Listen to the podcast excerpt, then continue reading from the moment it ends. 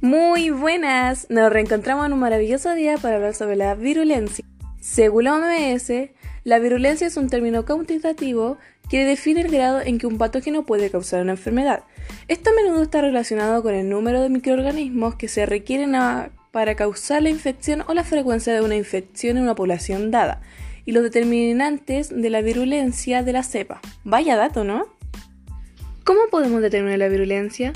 Por el carácter nocivo y patógeno de un microorganismo, ya sea un virus, una bacteria o un hongo, determina su virulencia. En otras palabras, la virulencia está vinculada al grado de patogenicidad de un microorganismo, es decir, a su capacidad de causar daño.